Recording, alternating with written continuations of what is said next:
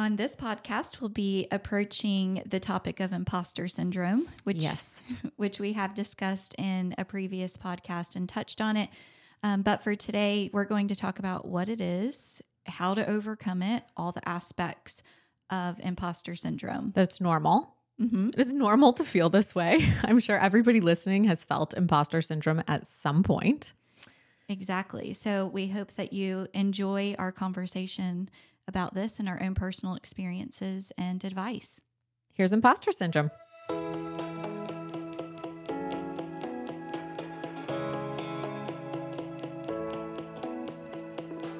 I'm Sarah, I'm Caitlin. two women discussing all things in business. Welcome to She's the Boss.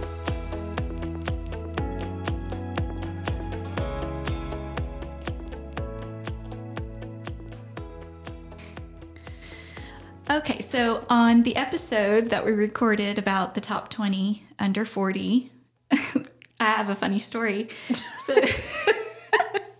so you know, I told you Yes, I just do. slid in at 39. Right. And right after we recorded, I, you know, it was laundry day. Do all my laundry on Fridays, bend over to pick up a sock and threw my back out. and I was walking around like an old lady. And yeah, but I got into the chiropractor who is magnificent. Yeah. Went two days back to back, but still have a thrown out back. No pun intended. No, Back to back. back to back. Oh, Lord. Yes. And that's when I said you need to hire my housekeeper ASAP. I do. I do. Yep. Got to delegate some things. But I said, see, Brandon, I can't do laundry anymore. so, so I just thought it was ironic that it was the day we recorded that. And I'm like, Right. yeah, I'm under 40. Oh, can't pick up a sock. but we also talked about a lot of a lot of different things we touched on during that episode and we said we'd come back to some of them and one of them was the imposter syndrome Yes. so, and how, you know, when I walked into that room, I was like, oh, I don't know if I fit in here, or even deserve to be here. This is Right. awkward. Right. So, let's definitely dive in to more about what that is. And Yeah. And I think, you know, as both of us were thinking about imposter syndrome and what we experience and what we think we know it is, it is so much more than just feeling nervous, you know, in a situation or a social sh- situation, right? So, um, I, I would imagine that other people also kind of don't fully understand what imposter syndrome is, right? right. So, um, you know, the actual Oxford definition of imposter syndrome is the persistent inability to believe that one's success is deserved or has been legitimately achieved as a result of one's own one's own efforts or skills. Um, and I think that that shows up so differently for each person, right? And I do know there's a correlation of anxiety and imposter syndrome. And it's like, what came first, the chicken or the egg? I don't think there's any sufficient data on that. Um, but, you know, okay, there's flashing lights, squirrel. Well, I have epilepsy, so it's probably not a great idea to have, yeah. have something with a flashing light going. Okay, sorry. Casually turning that off. And I'm so distractible. Okay. So yes, um, you felt this walking into the event where obviously you're receiving this kind of prestigious, not award, but essentially, right? Um, and it shows up as what would you say? Anxiety? Yeah, anxiety and definitely self conscious about am I wearing the right thing even before I went? I'm like, mm. what do you even wear to something like this? I don't mm-hmm. I don't go to these things. I Yeah. don't know. Um, is everybody looking at me? Are they all like, oh, we know who this girl is and she doesn't deserve to be here? Or like, you know, Sure. you just get all these self doubt feelings and and yeah, the anxiety of how do I how do I talk to these people mm-hmm. and you know why are they here and am I deserving to be here kind of thing. And I bet a lot of people have this, but they just don't don't know it has a term Right. in order to research and figure out like what it is, when you're experiencing it, how to get over it, Right. you know, all those things. And thinking something is wrong with you. right. right? no, like almost everybody experiences this to some degree, Right. right? Um, and I think it presents itself in different ways. And then what you do with it can look so different too, right? And I think that really depends on differences in personality. Um, somebody who tends to want to overachieve or overcompensate or um, you know overwork is going to show up in that way right like i have to prove myself i have to prove that i am successful to myself and to others and then get that external validation you're smirking right now Because, I mean, I don't know anyone like that. Where I'm at work all weekend with a back thrown out, and Right. everybody goes, Why are you here? Yeah. And it's like, Because I have to be. right yeah And my husband goes, uh, No, you don't. right yeah take a minute it's Yeah. okay the world is not going to burn without you being there for the weekend Right. Um, or it can show up in this way where you procrastinate, procrastinate, and go completely internal and say, well, I'm just not going to do that because I'm not going to be successful at it. And I think, you know, it could go either way. And sometimes, just depending on circumstances, either one could show up. Um, I think that, you know, for personalities, I, I talk about the Enneagram a lot, and I would love to dive into that in an episode, but we use it a lot at the school for our teachers and and developing teams and stuff like that. And so for certain personality types and certain Enneagram types, it is very uh, clear that certain types would be the overachievers, and they're the ones that burn out usually if they don't know how to self care. Um, and then there's certain personality types that you're like, nope, these are going to be our procrastinators and kind of our our sloth personalities that are going to hold off. And it's interesting in reading about this just how it it shows up in in different ways in different people like for me definitely feel like i have to achieve to be worthy of uh, love essentially if you want to dive deep into it right um and so for me it shows up in the overworking and i've really had to and i think more so in my mid 30s realize like oh no that's what this is Right. right like i am overworking and overdoing this because i feel like i'm only going to be worthy if i achieve this thing Right. so When in all reality, we're putting it on ourselves because it's not like anyone's like, you have to do this. Right. We're the boss. Right. like, we're the ones putting it on ourselves. But there's something to be said for, you know, s- setting a goal, setting a deadline, and sharing it with others mm-hmm. because it keeps you accountable to work for it. Yeah. And, but then there's also those times where it's like, you know what?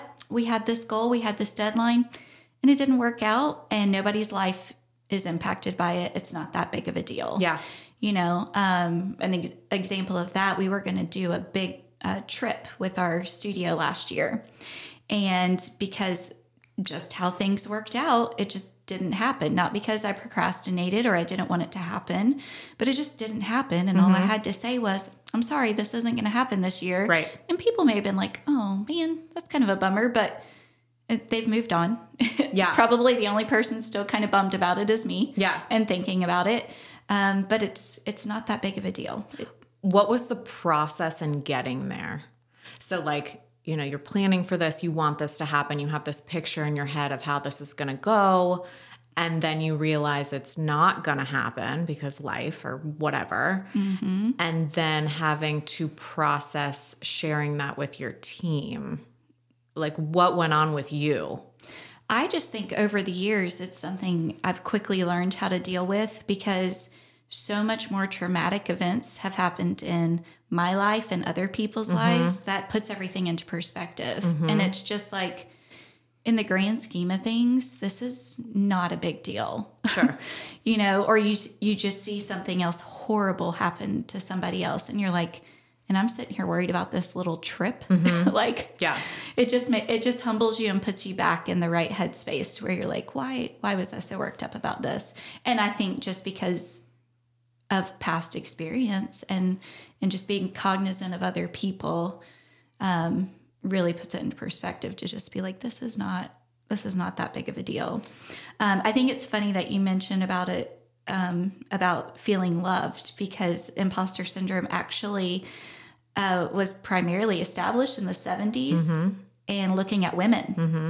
And so that, you know, women in general, just throughout all of time, Yeah. um, are always trying to prove themselves and worthy and equal Of love. of love and and success and all the things. Yeah. And so that is actually how it started. Um, it was more prevalent among women, specifically women of color. Um, but now, I mean, men are also becoming more and more and more susceptible and or aware of it um, to having that imposter syndrome mindset. So, Sure. And, you know, like we've been discussing, it shows up in different ways, typically for women than it does for men. Um, and I think obviously we can relate being women in leadership and in business and how it shows up for us. And I, I think that it can serve us, right? I don't think that we can remove all the discomfort from our life. I think that in today's society, we want to rid ourselves of all negativity, essentially. Um, and I think we have to be really careful about what discomfort means to us because it can drive us, it can help us, it can help us learn, it can help us be better leaders, mothers, women in general, um, if you let it serve you and not swallow you.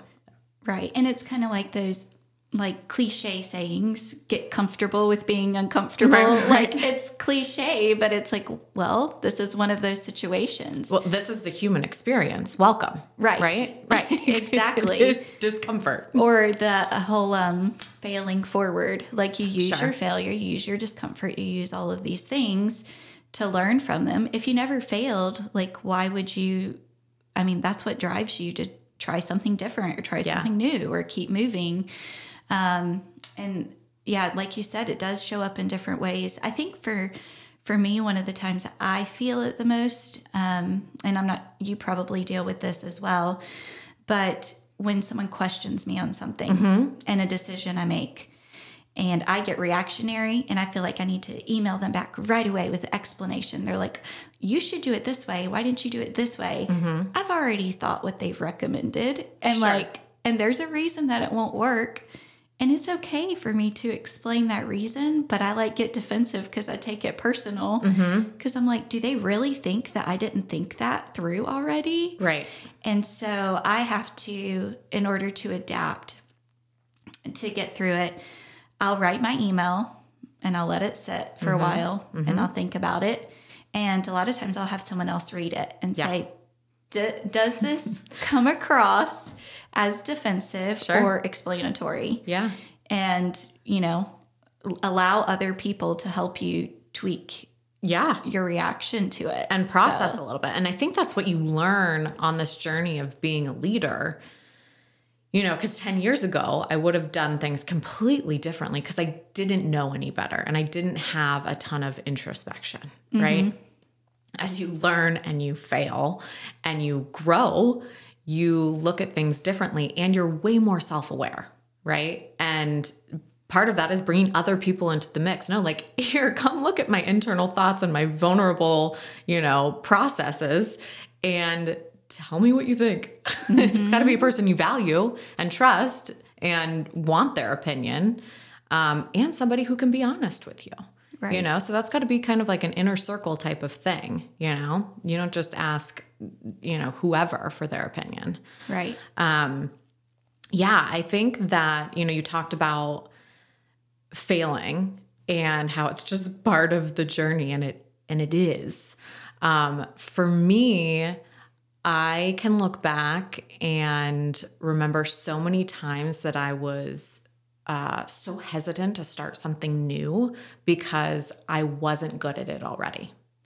And I knew that it was going to take a lot of work and effort, which I was willing to put in. But the fear of failing after doing that was sometimes paralyzing. And so there were times in my 20s that I missed some opportunities to do some really great things because I was so worried about failing. I mm. was so scared that I would look stupid or that I really wouldn't live up to my own expectation. And that because up to that point, I really only involved myself in things that I knew I was going to be good at, I felt like I had this um, external expectation. Other people expected me to be good at the things that I was doing.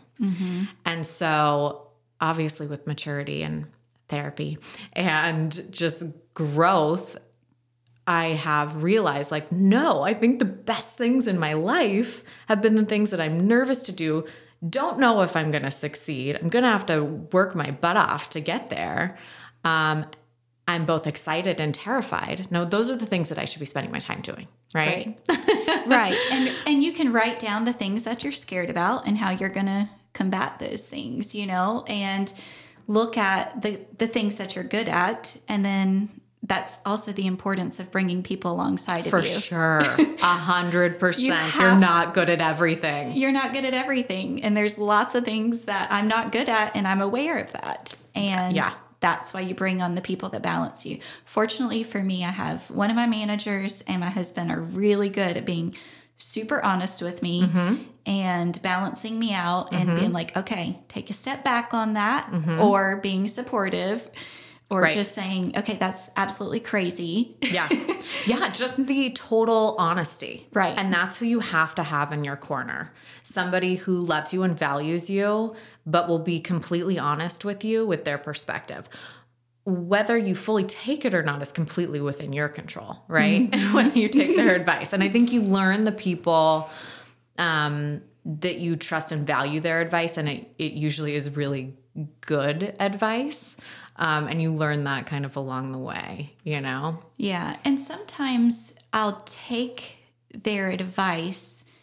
It, I won't necessarily not do what I was planning on doing. Sure, sure. But I, but I definitely use their advice to tweak it or Mm-hmm. take the steps differently, or maybe do it at a different time or location or whatever, whatever we're looking at doing. Um, and figuring that out. But yeah, I mean, I'm the same way. And I think it's also good as a mom to know these things because you can see it in your children. Oh boy. Yeah. Because I have a child that's exactly like what you were just saying, because she's exactly like me. Yeah, yeah, yeah. Where if it's not going to be done perfect, Mm-hmm. it just doesn't get done. Um, and it's it's one of those things. You know, I'm not a very domestic or like you know perfect housekeeping type things, Sure. which is why we've talked about getting a cleaning lady. And apparently, I threw my back out. Oh man. Um, so if I'm like, okay, I don't have time to fully clean this Mm-hmm. or fully do this, I mean, this is a not crippling situation here, but then I just don't do it. Right. Because I know I won't be able to complete the task or do it well enough. So I just leave it. Yeah. I just don't do it. But those are those spectrums, I think, right? Right. Like in the stuff that you're good at and know you can complete, it's like I'm going to go all in with this and Right. overwork myself. The things that I'm not going to complete or can't do to my expectation, those I just won't do. Mm-hmm. And it's like, you know, this is a trivial one. I'm just not going to clean. But like that shows up on a bigger scale for a lot of people, for a lot of us, right? Right. So it's really about first that self awareness like, oh, I'm feeling this thing. I see this cropping up. You're not good enough. You can't do this. This is not something you know how to do. You know, you don't know anybody here. Are you dressed appropriately? Do these people already know things about me? Have they been talking about me? We have the craziest, wildest stories that we make up in our head. I know. It's so crazy. And they actually say I was doing research on imposter syndrome and on a Psychology Today website. Um, it says it's very closely related to perfectionism. It says in which people feel pressure to perform at their absolute best 100% of the time.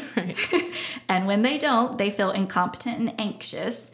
It's helpful, although difficult, for people to change the way they view perfection to combat imposter syndrome. Yeah. And so I think that's funny too, because when I just completely avoid something, eventually, using the house cleaning example, it creates anxiety in me. Uh huh. Because then I walk around, I'm like, why is this house Right. such a mess? And then I get super anxious because my environment is not clean and, and the way I want it, but Mm-hmm. I also avoided it. Sure. So- these are all choices that we make. it, it's all Right. it's all choices that we make. So it's just and, also redefining what's perfect and i've i've hmm. tried to through self-reflection and therapy and all those things as well say my my motto now at work it's good enough Yeah. it's good enough you know because i work with a lot of artists that also think things have to be perfect they're one end or the other Right, right, right. it depends they're creatives, yeah. the creative people are either one end or the other Yeah. either it has to be perfect and they can't mess up at all Mm-hmm. um, and so i just have to say it's good enough Mm-hmm. nobody else is going to notice like this is stuff that we get in our own heads about nobody else is going to notice Right. so a lot of it is about changing your own mindset, um, figuring out your abilities, going off your strengths, and like we said before, bringing in the people that Yeah. help you. Yeah. So I've, you know, I again as, as we were kind of like researching this and diving in a little bit deeper, um, just looking at like what people do to combat this and what I also do to combat it. And just to get a lot of the monkey talk out of your brain anyway, right? Um, which is what your imposter syndrome is. It's, you know, it's that monkey in your brain that's telling you all of these things that are not compassionate towards yourself, right? Um, and so acknowledging that it's there and also acknowledging where you feel it, right? Feelings are like a sensation in our body. So when you're anxious, if you can say like, "Oh gosh, I I feel like a warm burning sensation in my chest," and acknowledging that it's there and releasing it however you can do that, breathing, you know, walking, moving your body, whatever it is. But acknowledging that it exists and not trying to deny that it's there. Right. And just push through. Right. That's like this I think the silliest thing people can do mm-hmm. is is just to deny that, you know, this imposter syndrome even exists or your anxiety exists. Like, nope, here it is. I see you. I welcome you. Thanks for showing up. Here's how I'm going to handle you right now. And part of that is getting it out of your head and onto paper, right? If you're by yourself. Right. Get it out of your head, put it on a piece of paper, let yourself journal these things, l- release it in that way. Get it mm-hmm. out of just you. And then, you know, hopefully you surround yourself with people that you value and you value their opinion and they can hold space and listen when you have things you need to talk about like this, but to share it, share it out loud, share it with people you trust and you care about. And ideally, if you're in a position like we're in, as leaders and business owners, sometimes it's pretty lonely at the top. it's so lonely. We'll definitely have to do a podcast about. Yeah, it's hard to share some of the things that we go through and have anybody who can understand. So find your circle of people, find your community that you can connect with and share these things so you can just get them out of yourself. It doesn't have to then then you have to do something about it. No, that is the doing. Mm-hmm. is to share that, right? And I think, you know, and psychologists say one of the best ways to get over this is to stop comparing yourself to others. Ugh. Ugh. Like good luck. Yeah. Like, oh, humans. okay. Okay. Done. Done. That's just so easy. Yeah. Okay. I'll stop comparing myself. Right. But I mean, but in reality, you Sure. know, take stuff as it comes. Yep. Be proud of your achievements and accomplishments. Yes. Know that you are deserving of them. We work our tails off. Like, Yes.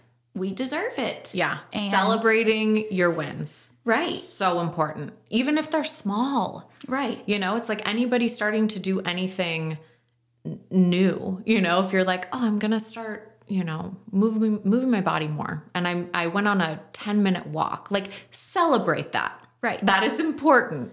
Well, and the whole comparison thing is you only see what people want you to see. Especially now, right? Right. We didn't have that growing up. No, especially with social media. You only see the highlights Yes. of what people want you to see. Right. So when you compare and be like, oh my gosh, they did this. I wish I could do that. Or, man, they did that way better than me. Right. You don't know what happened to get there. You don't know like what happened in their home. You Yeah. don't know what happened in their work.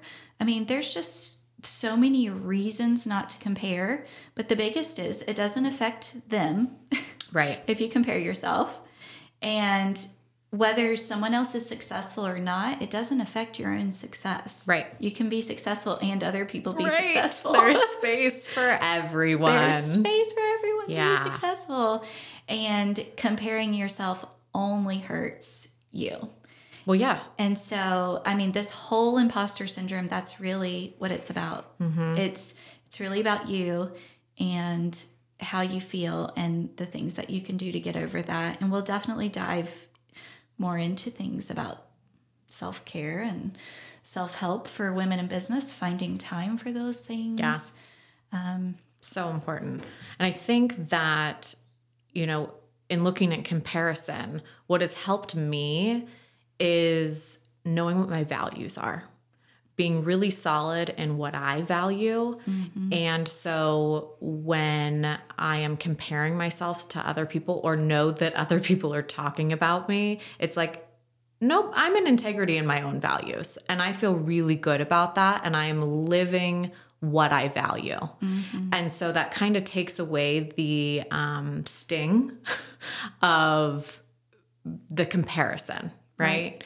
I don't know if that makes a whole lot of sense, but I think values play a huge part in that. And if you're solid in what you believe in and how you live your life, it's easier to have less comparison. I don't say it goes away. no, it does definitely doesn't go away. And then it frustrates you and you see people that, you know, that don't have the same values succeeding and you're like, that's totally opposed to what you feel, believe, all of those things. And it's like, oh my goodness. Like, Right. you know, it, it's upsetting. But at the end of the night, when you lay your head on your pillow or you go home to your family or you see, you know, what you're working on, that is definitely the thing that brings you back to like, I'm doing what I think is best and what I know is best. Yeah. So, um, but yeah, I mean, we work hard. We deserve it. Yeah. And, And, like I um, said, let the discomfort work for you and also remain in humility. I don't think without, if you got rid of imposter syndrome, we would have so many people who would think they were just the greatest thing that ever walked the earth. Like, this is an important part of development, I think. Mm-hmm. And once you get to a, a, you know, a higher level of thinking to be able to use it for you instead of against you. That's the whole goal. it's not to make it go away. right. Um, I did find this image real quick that I want to um, talk about before we close up. And I think it's important to understand cycles so that you can avoid them, right? And we've talked about ways to do that. Um, but the imposter syndrome cycle is that they get a new project or task. Then they get anxiety about it, which we've discussed anxiety today, um, procrastination or over preparation. yep. Yep, we talked about both of those. Um, then they get to project completion, and there's a brief relief and sense of accomplishment. And then, Yeah. yeah, because you're like, whew, did that, made it happen. Uh huh. And then, And then rationalization. Well, I was lucky, or oh, somebody else would have done a better job. That's where the comparison comes in. yes. And then you increase your self doubt and anxiety. You feel like a fraud, mm-hmm. but you got to go back to it. And so, how do you get yourself back up on the upswing? You Start a new project. so, I mean, but you know, in a way, that's good. You start something new, and if we wouldn't have started new things, we wouldn't Yeah. have the things that we have. yeah. I think the key is there. You have to be self aware to know what the cycle is to figure out how you're going to deal with it. right? right? And it, like we talked about, you know, share with other people, get out of your own head, journal, acknowledge that it's there, find your community of people. If you are a leader, you've got to find a good community of, of leadership. Um, people you can be vulnerable with and, and honest with. You got to celebrate your wins. And you've also got to look at your failures and acknowledge and accept that they exist and that you you welcome them because they will teach us. Right. right? So, how we implement those things, I think, is going to be different for each person. Um, but I think that's a really good starting point. Is those you know couple of steps that we talked about? Absolutely. Yeah. Well, we hope that talking about imposter syndrome gave you some help, realization, comfort, um, and thank you so much for joining us. Bye, guys. Bye.